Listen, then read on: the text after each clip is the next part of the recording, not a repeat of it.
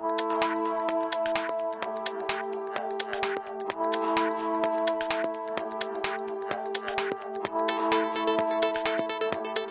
位听众朋友，大家好，这里是民事财经，我是 Sandy。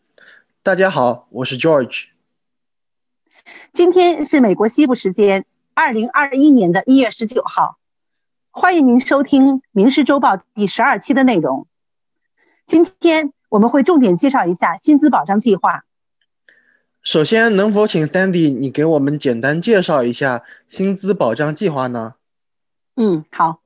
那么，薪资保障计划就是大家简称的 PPP，就是为受新冠疫情影响的小型企业和自雇人士提供额外的资金援助。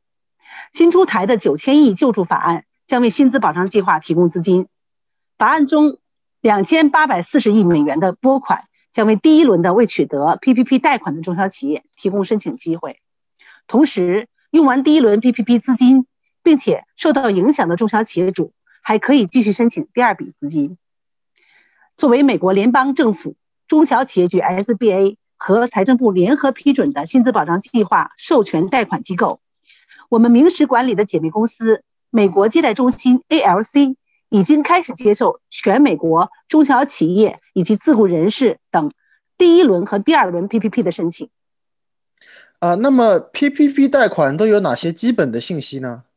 嗯，呃，首先呢，它是政府百分之百担保，然后其次的话呢，它不需要呃任何的抵押物，呃，也不需要个人担保，利率呢是年化百分之一，然后呢，贷款时间长度呢总共为五年期，那满足条件也还可以申请全额免还，而且没有任何申请费用。啊，那么符合申请的主体都有哪些呢？嗯，那符合申请的主体有呃小型企业、呃非营利组织，还有自雇人士。那自雇人士呢，它包括个人经营者和独立承包商。呃，那我我想替观众问一下，什么时候可以开始 PPP 贷款的申请？申请的截止日期是什么时候呢？那么目前 PPP 贷款申请，不管是第一笔还是第二笔，都已经开始开放申请了。截止时间呢是今年的三月三十一号。呃，那另一个问题，SBA 对于第二批 PPP 申请人的资格有什么要求？那它基本的资格是这样的哈，第一呢，企业必须已经用光了第一批 PPP 贷款的资金；第二个的话，就是企业员工人数呢不能超过三百人；第三个的话呢，要证明自己在二零二零年的任何一个季度。销售额比二零一九年在同样的一个季度呢下降超过百分之二十五或者更多，这就意味着企业啊需要尽快准备相关的纳税的申报单啊以及销售记录，以证明它这个减少的这个幅度。嗯，那么会有哪些情况不符合申请资格呢？不符合资格的企业主体包括二零二零年二月十五号未经营的企业或者组织，那么上市公司。还有主要从事游说或者其他政治活动的企业，呃，最重要的有一点呢，大家特别要注意的，就是在中国包括香港设立或者在中国包括香港有大量业务的实体，直接或间接拥有或持有不少于百分之二十的经济利益的企业，呃，还有呢，就是由中国居民担任董事的企业，它都不在这个呃主体范围内。啊，那除了刚刚提到的一些要求，PPP 如果申请全额免，还有什么具体要求呢？呃，PPP 啊可以申请全额免还，我们这里叫 forgiveness 哈。那需要在八到二十四周涵盖期之内呢，维持员工和薪酬的水平。那么贷款的金额呢，要有超过百分之六十用来支付公司成本，而且最高为每名雇员每年不能超过十万美元。那么剩下的百分之四十呢，或者更少呢，可以用于支付按揭利息呀、租金呐、水电费呀，或者其他符合条件的支出。那么这笔贷款可以申请完全免除。这个需要呢，到时候呢提交申请啊就好了。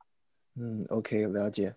那么第二轮 PPP 贷款的金额应该如何计算呢？嗯，那么第二笔 PPP 贷款的计算与第一批的 PPP 贷款的计算是类似的。贷款金额最高为其平均月工资成本的二点五倍。NAICS 代码以七二开头的中小企业例如旅馆和饭店，可以按平均每月工资成本的三点五倍计算贷款。那么，知道自己符合资格，具体应该如何去申请呢？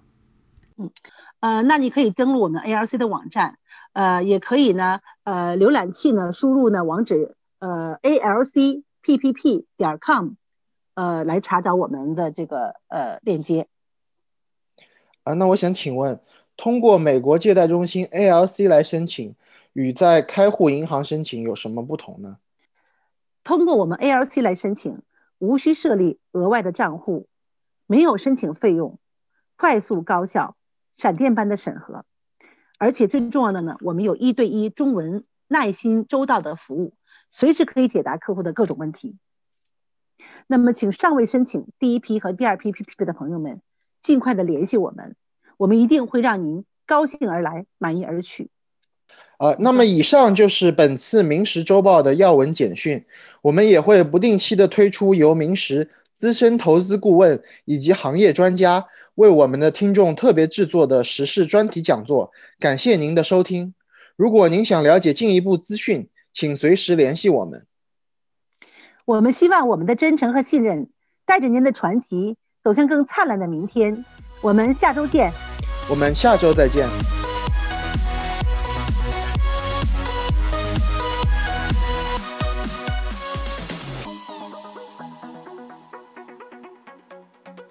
This podcast should not be copied, distributed, published, or reproduced in whole or in part.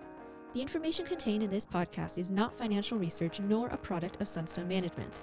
Neither Sunstone Management nor any of its affiliates makes any representation or warranty as to the accuracy or completeness of the statements or any information contained in this podcast, and any liability, therefore, including in respect to direct, indirect, or consequential loss or damage, is expressly disclaimed. The views expressed in this podcast are not necessarily those of Sunstone Management, and Sunstone Management is not providing any financial, economic, legal, accounting, or tax advice or recommendations in this podcast. In addition, the receipt of this podcast by any listener is not to be taken as constituting the giving of investment advice by Sunstone Management to that listener, nor to constitute such person a client of any Sunstone Management entity,